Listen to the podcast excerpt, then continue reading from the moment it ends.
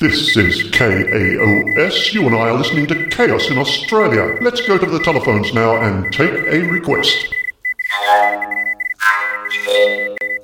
Yes, Billy. I hear radio waves in my head. You hear radio waves in your head. Ah, is there a request that you have tonight for Chaos? Radio waves.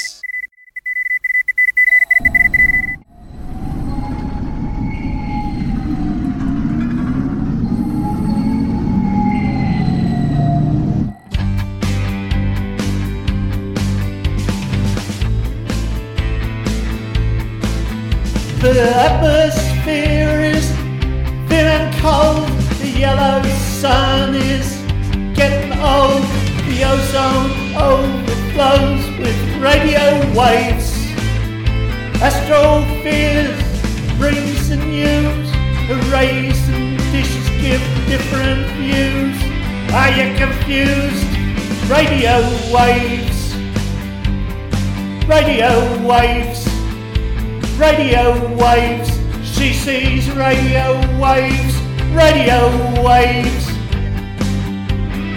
radio waves, radio waves.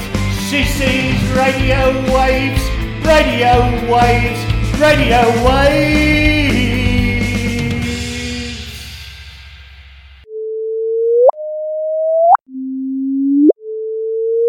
Hello, my name's Brendan O'Brien, and welcome to the Astrophiz podcast. The title of today's podcast is From Little Things, Big Things Grow. Each session we'll have co presenters, we'll have a special guest from both the professional and amateur fields of radio astronomy, we'll have a news roundup, have a history and theory session from Nadezhda, and we'll talk to her very soon. To wrap up each show, we'll hear about what's up in the observable sky, and we'll be interrogating a couple of websites by Dr. Ian Musgrave. So let's get stuck right into today's show.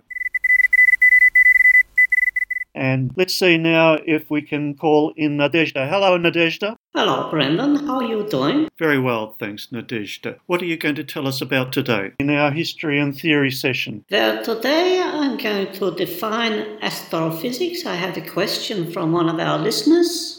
Then I'm going to tell you about the world's largest radio telescope, and it is not in China. And then I am going to introduce you to the next discoverer of radio, and that is Guglielmo Marconi.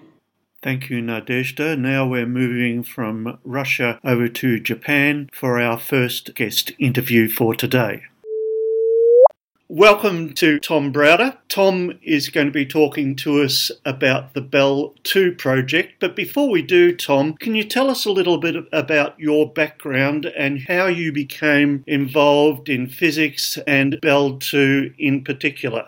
Okay, let's see. Starting from childhood, I was very interested in astronomy and stars and galaxies and the study of the whole universe cosmology. When I went to college at the University of Chicago in Chicago, Illinois, I found out to do astronomy, you have to study physics first and mathematics. And so I became a physics major and studied physics for many years and became a, a bit sidetracked from astronomy and astrophysics in that direction. And then I went to graduate school in physics at the University of California at Santa Barbara. And there I really got sidetracked and I found myself involved in particle physics. And particle physics became my specialty and became my uh, my career. And I got a PhD studying particle physics in at uh, Santa Barbara. And at that time, I was working on a particle physics experiment at Fermilab, which is in the suburbs of Chicago. That's a very famous one.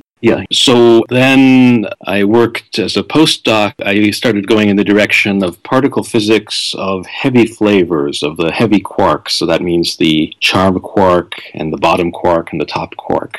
And so I worked for a while, about a year and a half, at SLAC, which is a ex- uh, laboratory at uh, St- near Stanford University, and then I moved to Cornell University, which is in central New York State, and I worked there for about six years on the uh, CLEO experiment uh, at uh, the accelerator at Cornell University. And then in 1994, I, I moved to uh, the University of Hawaii and I continued working on the experiment at Cornell for about four or five more years. But I gradually became more and more deeply involved in the Hawaii uh, activities, which were mostly experiments in Japan and China. And so I got deeper and deeper into the Belle experiment, which is located in Tsukuba, Japan. And starting in around 1998, I spent almost all my free time, my time that I was not teaching, working on this experiment in Japan. So that's my personal background.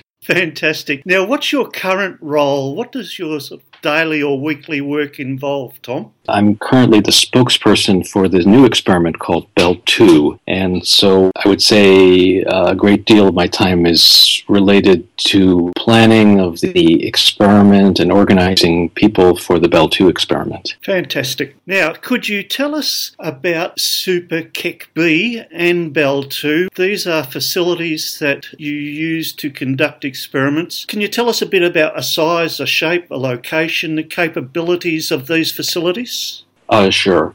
So uh, there's a uh, national laboratory for accelerator physics in Tsukuba, Japan. That's in Ibaraki Prefecture. It's about 70 kilometers north of Tokyo. It used to be the countryside. Now it's kind of a bedroom town for Tokyo. But anyways, um, so this is where the laboratory is located, and there is a accelerator facility which is three kilometers in circumference, uh, located in this uh, town of Tsukuba. Uh, that's that was originally the Keck B accelerator ring. It's been uh, radically uh, improved and upgraded to SuperKEKB. This was a uh, maybe four or five year project costing $400 million approximately. And in addition, there was a old detector, Belle. A few elements of that were reused, but most of it is completely new. And we are building a, a follow on detector called Belle 2. So almost all the components, except for the magnet and crystals, are new. So Belle 2 is sort of like bolted onto the side of Super Keck.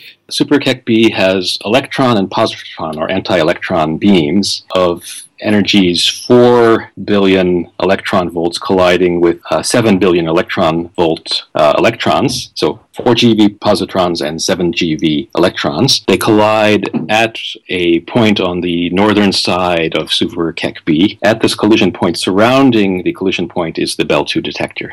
Fantastic. Now, you're doing a lot of research on quarks and you're focusing on bottom quarks or beauty quarks. Can you tell our audience that may not know what a quark is, what is a quark, Tom? It's one of the uh, fundamental constituents of matter. So, we probably are familiar with the atomic model of matter. And inside atoms are electrons, which we think are point like, but the electrons are orbiting the nucleus, which consists of protons and neutrons. And in particular, inside the protons and neutrons, as we've learned from experiments and developments since the 1960s, smaller, more fundamental entities called quarks. These are charged particles, but unlike the electron or proton, they have a fraction of an electric charge, either one third or two thirds the charge of the electron or proton. And as far as we know, these quarks are truly fundamental. They don't have any substructure. Very good. Now, what's matter and antimatter? I believe that you're involved in research into the implications of your work with quark influences our understanding of matter and antimatter. What's happening there? What sort of projects are you working on in Belle 2 to deal with matter and antimatter?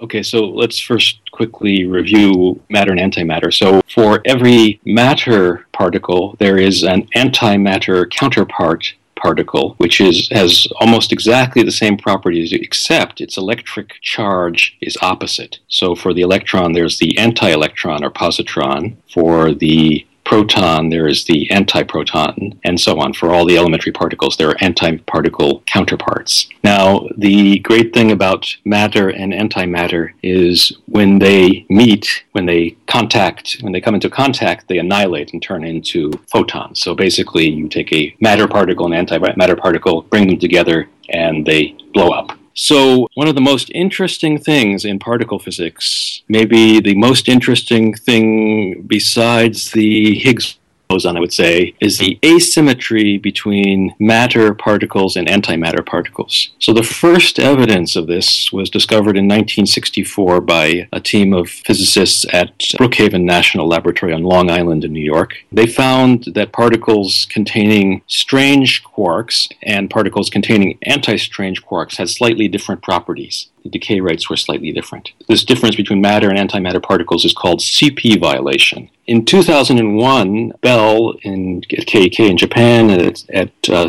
BaBar at SLAC in California, the first evidence for matter antimatter differences involving B quarks, beauty quarks, was discovered. And this is also a very fundamental discovery. As a result of this discovery, which confirmed theoretical ideas of two Japanese physicists, Kobayashi and Masukawa, in 2008, Kobayashi and Masukawa received the Nobel Prize in Physics. So this is the foundation of the research on matter and antimatter asymmetries, or the CP violation. Now, CP violation is elementary particles you might think is just a laboratory curiosity, but it actually has very profound and deep uh, connections to cosmology or the study of the early universe. Yep. In particular, at the beginning of the universe, we think the situation was entirely symmetric. That is, that there were equal numbers of matter and antimatter particles. And yet, in the present universe, and in our anywhere we look, as far as we can tell, the universe is entirely composed of matter. So, if the initial state of the universe was matter antimatter symmetric, that is, there were equal amounts of the two types, and the present universe is completely dominated by matter, then something must have changed. How could this have happened?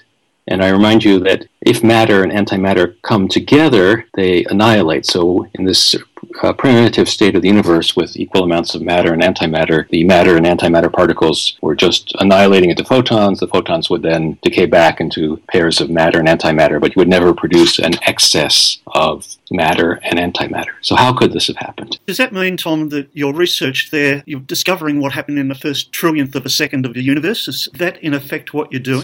The fundamental research in particle physics has very important connections to this beginning of the initial state of the universe. Uh, maybe not a trillionth of a second, a little bit later, but this is deeply connected. So the uh, underlying idea that Andrei Sakharov came up with, he came up with this idea right after the discovery in 64 of the CP violation with kaons, with strange particles. His idea was that in the early universe, these small differences between matter particles and antimatter particles could be amplified and produce a net excess of matter so that the universe that we see 13.7 billion years later is matter dominated. That's wonderful research, and that explains why astrophysicists are interested in what you're doing there at Belle 2. What will success look like for you there at Belle 2? Okay, so we have a little problem with this matter antimatter excess, which is that the effects that we've seen with strange quarks and with beauty quarks are not sufficiently large to explain the size of the matter antimatter asymmetry that we have today. Yes. The size of the asymmetry is about 9 or 10 orders of magnitude too large. Yep. So this means there must be some other physics that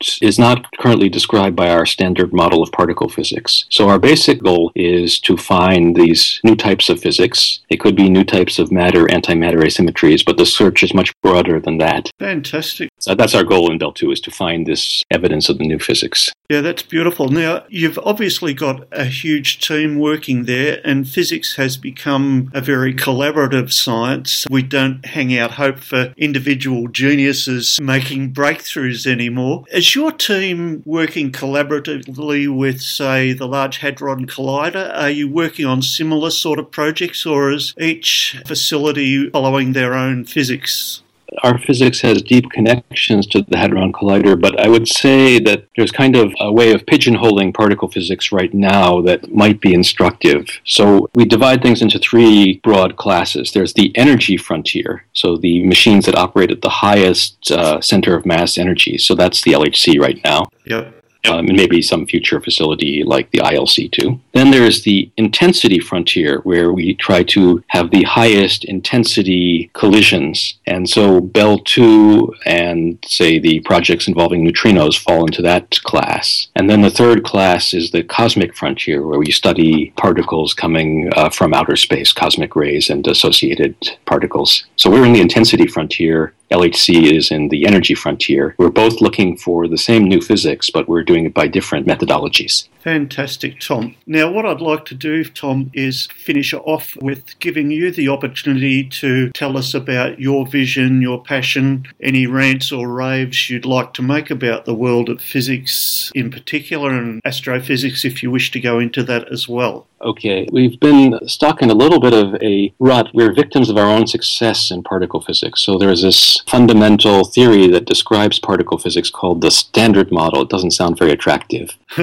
it's not. It's not a model, actually. Some people will uh, say we should change the name to the core theory. Anyways, the core theory seems to agree with all the data so far. And we've been looking for deviations from this core theory or standard model for something like 50 years in particle physics. So uh, some people are getting frustrated. You could say, actually, this is a, a triumph or a success. The last piece of the core theory was the discovery of the Higgs boson at the LHC a couple of years ago. Yes. Uh, that was very exciting for everybody in, in particle physics. Now we're really looking hard for how things are going to break down. And at the LHC, they're smashing things hard, uh, together harder and harder. Now they're at 13 TeV in the center of mass, 13 trillion electron volts. They're hoping that something strange will happen. There are hints of something strange appearing recently, uh, which I hope are confirmed this summer. Now we're taking a different approach. Instead of smashing things really hard, smashing two things as hard as we can together, we're looking for, we're producing large numbers of B decays and looking for subtle differences in the decay pattern. So let me tell you about another way of discovering new physics besides smashing things really hard together. Okay. That is using the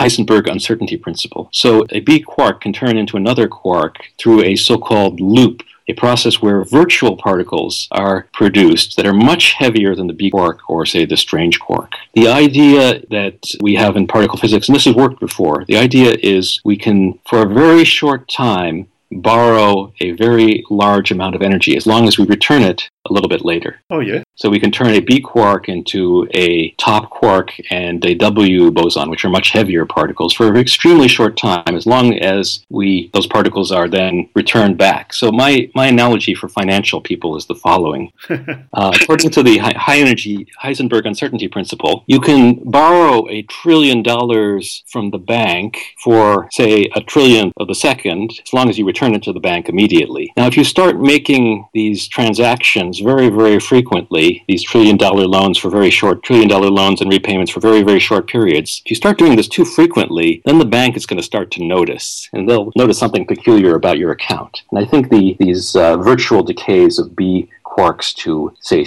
strange quarks that involve loops are like that. That's a beautiful analogy, Tom. Keep going. Okay, so we're looking for these B quarks that have very peculiar bank accounts, and this might teach us, it might allow us to discover new heavy particles via these virtual decays. And of course, to do this, we have to produce huge numbers of B quarks. We have to have uh, fantastic detectors and instruments to observe their decays with great accuracy and precision. So that's our game plan for finding new physics and as I said, something like this has worked in the past. This is a, a, possible road, and maybe this will be the, the road to new physics. It might not be that the, the road that uh, is being followed at the LHC is really the path the right path to take. This might be the way to go. So that's my vision of the future. That sounds wonderful, Tom. Really beautiful physics. And from some of the members of our audience's point of view, I think what they'll come away with is an understanding that by looking at the very small, you can get a profound understanding of the very big. So your particle physics is actually helping us understand the larger universe. Yes, it is. Uh, there's a very profound and deep connection between between the particle physics, the study of the very smallest things, and cosmology, the study of the largest. That connection has existed for a long time and will continue to be very fruitful. Fantastic, Tom. I think that's a great note for us to finish on. Thank you very much for speaking to us from Japan today, and we wish you all the very best with your research and hope you continue to have lots of fun there and wonderful collaborations and beautiful discoveries. Thank you. Take care. Bye bye.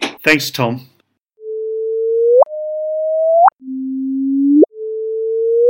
That sound you just heard is the sound coming from LIGO. The gravitational waves that were discovered over the last six months. There's been three gravitational waves detected, and two of those have been verified.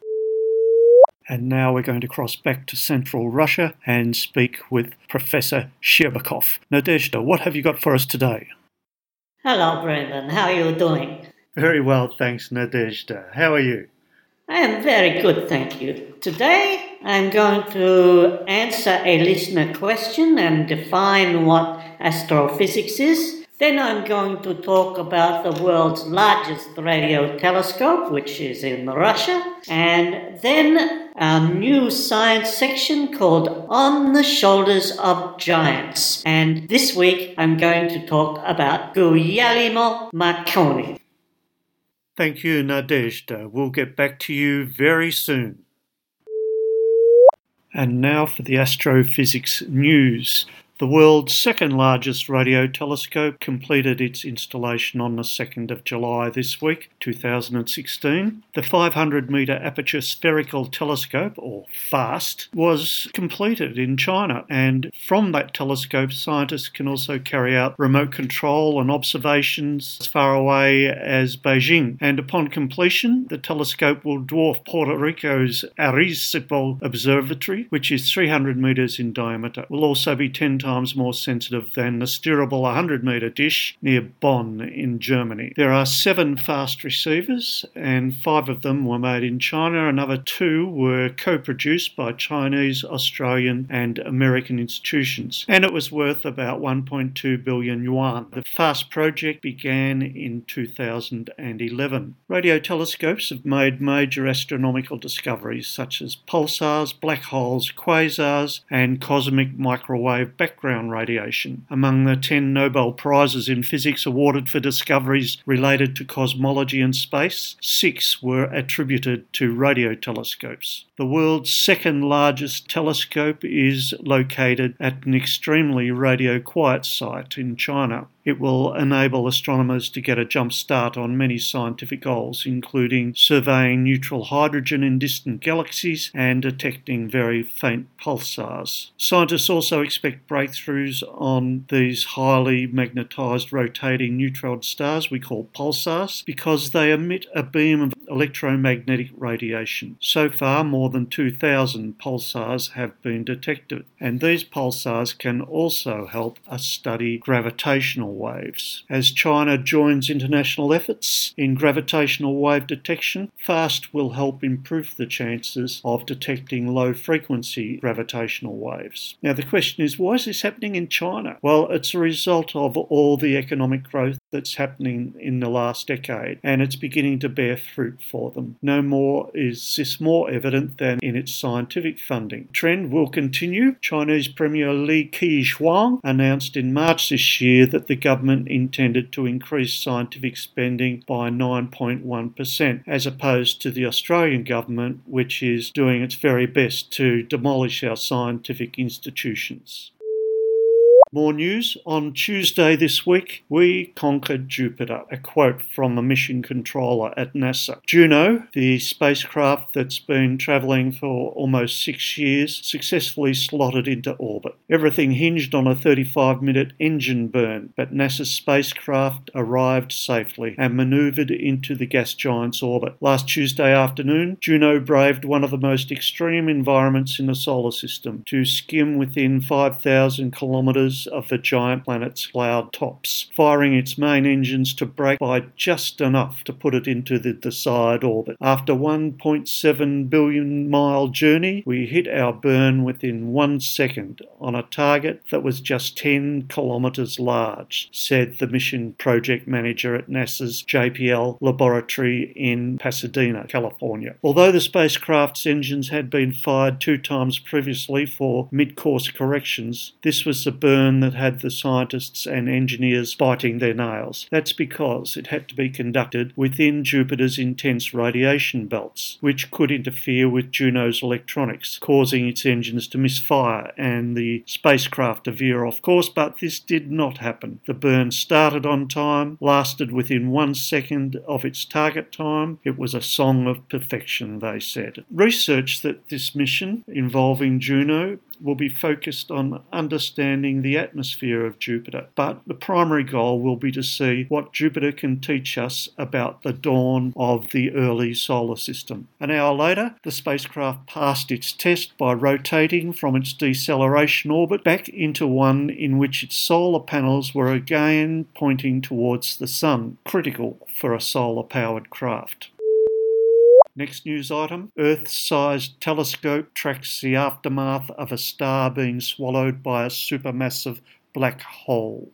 Radio astronomers have used a radio telescope network the size of Earth to zoom in on a unique phenomena in a distant galaxy, a jet activated by a star being consumed by a supermassive black hole. The record sharp observations reveal a compact and surprisingly slow moving source of radio waves. One dramatic consequence is that some of the star's material, stripped from the star and collected around the black hole, can be ejected in extremely narrow beams of particles at speeds approaching the speed of light. This research was done by Chalmers University of Technology in Onsala in Sweden. An international team of radio astronomers, led by Jun Yang of Onsala Space Observatory in Sweden, studied the newborn jet in a source known as Swift J1644 plus 57. And they used the European VLBI network. That's Very Long Baseline Interferometry. It's actually an Earth sized radio telescope array, spans over several continents. When a star moves close to a supermassive black hole, it can be disrupted violently. About half of the gas in the star is drawn towards the black hole and forms a disk around it. During this process, large amounts of gravitational energy are converted into electromagnetic radiation, creating a bright source that is visible at many different wavelengths. And now we cross back to central Russia to speak with Professor Nadezhda Sherbakov. The microphone is yours, Nadezhda. Thank you, Brendan. First, we answer a question from a listener who asks, What is astrophysics? I'll answer this in three parts and explain the difference between astronomy, astrophysics, and cosmology. They are easily confused. Astronomy measures the positions, luminosities, motions, and other characteristics of heavenly bodies like planets and stars and comets and meteors and how they behave. Astrophysics creates physical theories of small to medium sized structures in the universe, like solar systems and galaxies, and how they relate to each other. Cosmology does the same thing for the largest structures and the universe as a whole. We study dark matter and dark energy and the expansion of the universe and how the universe has evolved and what is its ultimate fate. These are the questions of cosmology. I am working with Brendan to present this podcast and we are going to focus on astrophysics. So thank you very much for your most relevant question. Next, I would like to say that I was a little bit disappointed this week with the world's media and the way science reporting was done about the new Chinese FAST radio telescope. It's true, it is the world's largest single aperture radio telescope, but it is not the world's largest radio telescope. That happens to be right here in Russia. And it opened in 1977. It was 577 meters in diameter, which means it's 77 meters bigger than the FAST telescope in China, which, which everyone wanted to talk so much about aliens which was another thing that upset me a little bit. I thought it was a bit ridiculous to think that astrophysicists spend our time looking for little green people. We do not do that. It's not a high priority at all. The Ratan 600, it is about 1400 kilometers south of Moscow in the Caucasus. People in our audience might have heard of Sochi, which is a resort city on the coast of the Black Sea. Well, the Ratan 600 is about 130 kilometers from Sochi. The Ratan 600, it's a reflector type radio telescope with all the advantages of a broad wavelength range. It uses wide bandwidths but it is very non traditional in design. In order to obtain high resolution at rather short wavelengths, the mirror of a radio telescope must have rather large linear dimensions and the reflecting surface must be extremely accurate. Now, these requirements are clearly contradictory. In order to resolve this contradiction, the main mirror of the Ratan 600 was built in the shape of a ring with a diameter, as I mentioned, of 577 meters. If people would like to go and see this, you can see it in Google Earth or on Google Maps. You can see a satellite view. If you go to tinyurl.com forward slash Ratan 600, that's R A T A N 600, all lowercase and you can zoom in and have a look at it, and you'll see quite clearly that it is clearly bigger than the radio telescope that has just been opened in China. If people would like to understand the way the Ratan 600 dish works and to see its history, its specifications, its capabilities, what research is happening, you can go to tinyurl.com forward slash Ratan dish. That's R A T a N D I S H, dish, all lowercase. So go and have a look. It's very interesting to see the world's largest radio telescope here in Russia.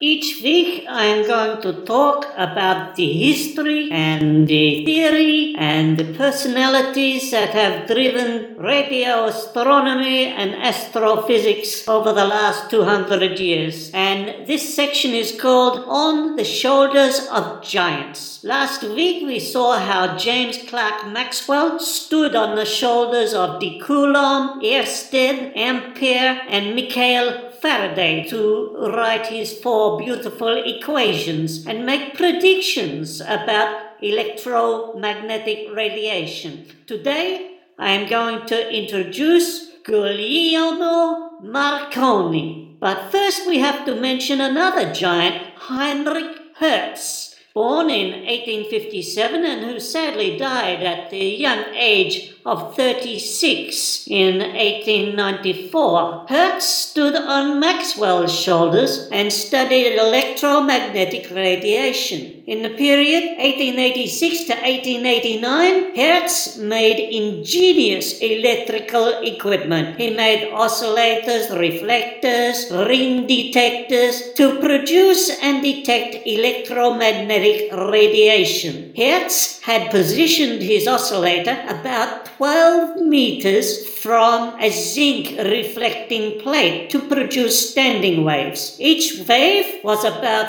4 meters long, and using the ring detector, he recorded how the wave's magnitude and component direction varied. Hertz measured Maxwell's waves and demonstrated, as predicted, that the velocity of these waves was equal to the velocity of light. The electric field intensity, polarity, and reflection of the waves were also measured by Hertz. These experiments established that light and these waves were both a form of electromagnetic radiation which obeyed the Maxwell's equation. Now, back to Guglielmo Marconi, born in Bologna in Italy in 1874. His mother was English of the famous whiskey producing family, the Jameson. Even as a boy, young Marconi took a keen interest in physical and electrical science and studied the works of Maxwell and Hertz and several others who experimented with electromagnetic radiations. In 1895, he began laboratory experiments at his father's country estate, where he succeeded in sending wireless signals over a distance of one and a half miles. Then next year, in 1896, Marconi took his apparatus to England, where he was granted the world's first patent for a system of wireless telegraphy. He demonstrated his system successfully in London, on Salisbury Plain, and then four kilometers across the channel. Notice that the distances are increasing each time. In 1899, he established wireless communication between France and England across the English Channel, from Wimereux in northwest France to South Foreland Lighthouse, not far from the White Cliffs of Dover in southeast England, a distance of 44 kilometers. In December 1901, Marconi wanted to settle an ongoing argument and was determined to prove that wireless waves were not affected by the curvature of the Earth. So he used his system for transmitting the first wireless signals across the Atlantic Ocean, a distance of 2,100 miles. So, ship to shore and intercontinental radio communications became finally a reality. He was awarded the Nobel Prize for Physics in 1909. He continued to work and develop radio communication systems for another 30 years. Then in 1931, Marconi began research into the propagation characteristics of still shorter wavelengths and in 1932 built the world's first microwave radio telephone. Two years later, he demonstrated his microwave radio beacon for ship navigation, and in 1935 gave a practical demonstration of the principles of radar. So, by the mid 1930s, the world had a multitude of radio wave transmitters and receivers. Thank you. Next week, we talk about Carl Jansky, then Grote Reber, and the very famous Australian radio astronomer Ruby Payne Scott. Back to you, Brendan. So, to finish off this week's podcast. We'll look at what's up in the night sky this week, and we'll be visiting a website by Dr. Ian Musgrave. And you can Google him just by Googling the word astroblogger to find his excellent website on the night sky. July is the perfect time to dust off any old telescopes and have a good look at Saturn's rings. We just need the weather to clear a bit. Saturn is reasonably high in the evening sky and is readily visible below Scorpius. Saturn forms a triangle with Mars and the red star Antares. It's now high enough for good telescopic observation in the evening.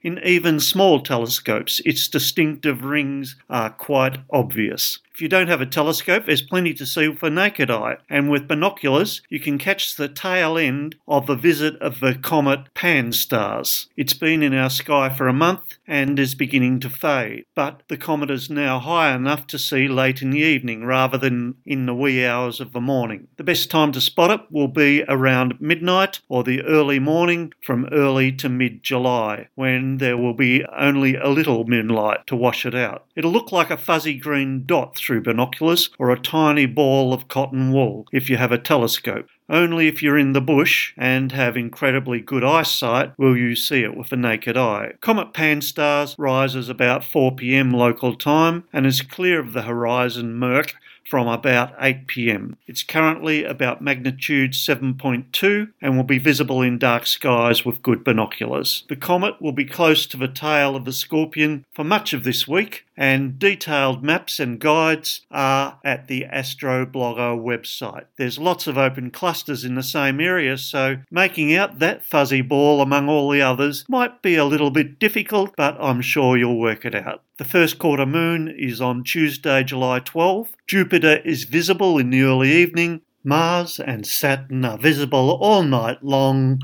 Good night. See you next week. She sees radio waves, radio waves, radio waves.